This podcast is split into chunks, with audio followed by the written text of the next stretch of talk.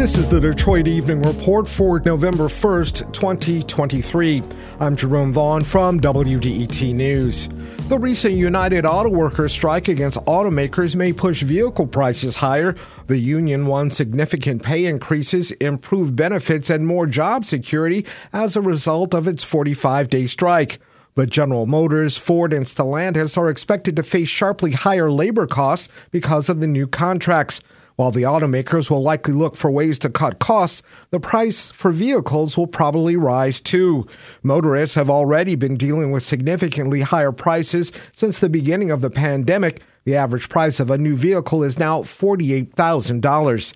UAW members are expected to take part in contract ratification votes over the next several days. Redford Township is urging its residents to get water filters to deal with possible lead contamination in drinking water. Recent tests showed water above the state action level for the toxic metal. 31 houses were tested and four homes triggered the warning. Lead is especially dangerous for children and can lead to developmental disorders.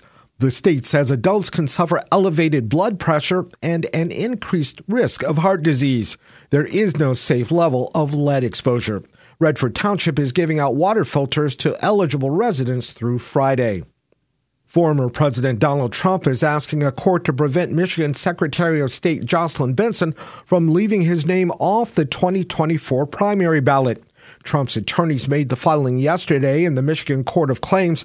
The action comes in response to efforts by activists who have asked a judge to order Benson to keep Trump's name off the ballot. They point to a section of the U.S. Constitution's 14th Amendment that prohibits a person from running for federal office if they have engaged in insurrection or rebellion against the U.S. The activists argue that Trump incited the January 6, 2021 attack on the U.S. Capitol.